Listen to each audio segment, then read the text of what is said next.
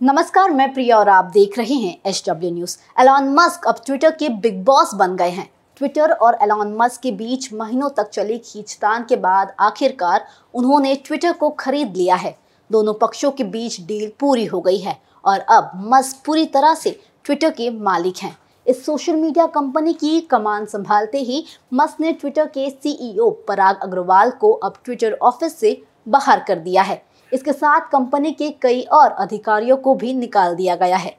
आज की इस वीडियो में हम इसी पर बात करेंगे। साथ ही आपको ये भी बताएँगे कि एलॉन मस्क के लिए ट्विटर को खरीदने की क्या वजह है। लेकिन उसके पहले अगर आप हमें यूट्यूब पर देख रहे हैं तो हमारे चैनल को सब्सक्राइब करें। अगर आप हमें फेसबुक पर देख रहे हैं तो हमारे पेज को लाइक और फॉलो करें। साथ ही अब आप हमारी सभी खबरें वीडियो और लाइव टीवी को एक क्लिक पर एच एप्लीकेशन पर देख सकते हैं, जिसे आप प्ले स्टोर से डाउनलोड कर सकते हैं। ट्विटर की कमान हाथ में आते ही मस्क ने कंपनी में बदलाव करना शुरू कर दिया है।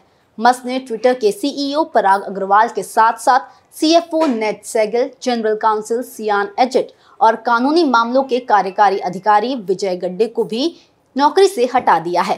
ट्विटर के लिए जब से बोली लगी थी, तब से ही पराग अग्रवाल और मस्क के बीच तनाव बना हुआ था।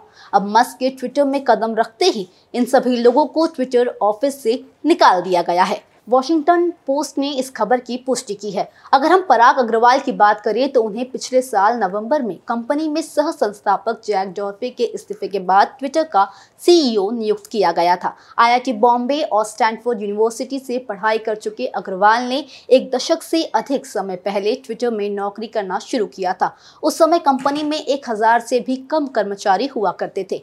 न्यूयॉर्क टाइम्स की एक रिपोर्ट में कहा गया है कि मस्क ने बृहस्पतिवार को 44 बिलियन डॉलर में ट्विटर का सौदा कर लिया है। मस्क ने इस साल अप्रैल में जब ट्विटर खरीदने की इच्छा जताई थी, तभी से ये चर्चा होनी शुरू हो गई थी कि पराग अग्रवाल को हटाया जा सकता है। रिसर्च फॉर्म इक्विलर ने यह भी गणना की थी कि अगर ट्विटर खरीदने के बाद पराग अग्रवाल को मस्क कंपनी से हटाते हैं तो उन्हें कितना रुपए मिलेगा?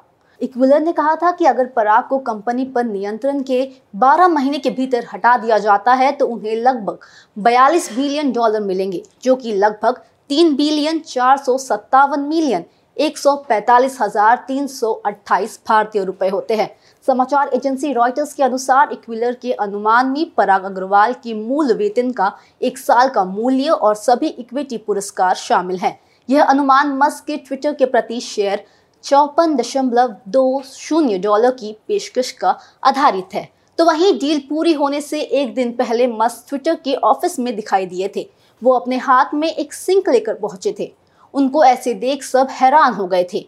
उन्होंने इसका वीडियो भी अपने ट्विटर अकाउंट पर शेयर किया था। कैप्शन में उन्होंने लिखा था entering Twitter headquarters let that sink in जिसका हिंदी अनुवाद होता है ट्विटर हेडक्वार्टर में प्रवेश, इसे डूबने दो। इतना ही नहीं, उन्होंने डील के क्लोज होने से पहले अपने प्रोफ़ाइल में खुद को ट्विटर का चीफ बनने का इशारा देते हुए चीफ ट्वीट भी लिखा था। तो वहीं एलॉन मस्क ने ट्विटर को खरीदने की वजह भी बताई है। उन्होंने ट्वीट करते हुए लिखा कि इस बारे में बहुत से अनुमान लगाए गए, लेकिन इनमें से ज़्यादातर गलत है। मैंने ट्विटर को इसलिए खरीदा है क्योंकि कल्चर के लिए एक कॉमन डिजिटल टाउन स्क्वायर होना ज़रूरी है, जहाँ पर बिना किसी हिंसा के हेल्दी तरीके से विचारों पर वाद विवाद किया जा सके। मस्क ने इसके अलावा और भी कई पहलुओं पर लिखा, जिसमें ट्विटर पर दिखाई देने वाले विज्ञापन भी शामिल हैं। मस्क ने कहा कि बेमतलब के विज्ञापन प्लेटफॉर्म पर स्पैम की तरह हैं, लेकिन जो विज्ञापन किसी चीज़ से महत्वपूर्ण संबंध रखते हैं, वह असल में कंपनी के लिए भी महत्वपूर्ण है। उन्होंने कहा कि प्लेटफॉर्म पर अब बिना सिर पैर की कोई सामग्री नहीं परोसी जाएगी। तो वहीं इस पूरे मामले को लेकर आपकी क्या राय है, हमें कमेंट सेक्शन में ज़रूर बताइएगा। फ़िलहाल इस खबर के लिए सिर्फ़ इतना ही। देश और दुनिया की अन्य खबरों के लिए देखते रहें एच डब्ल्यू न्यूज़ अब खबरें पाइए सबसे पहले हमारे मोबाइल न्यूज़ एप्लीकेशन पर। एंड्रॉइड या आईओएस प्लेटफॉर्म पर जाइए एच डब्ल्यू न्यूज़ नेटवर्क को सर्च कीजिए डाउनलोड कीजिए और अपनी सुविधानुसार भाषा का चयन कीजिए। खबरों की भीड़ में अपने काम की खबर पाते रहिए।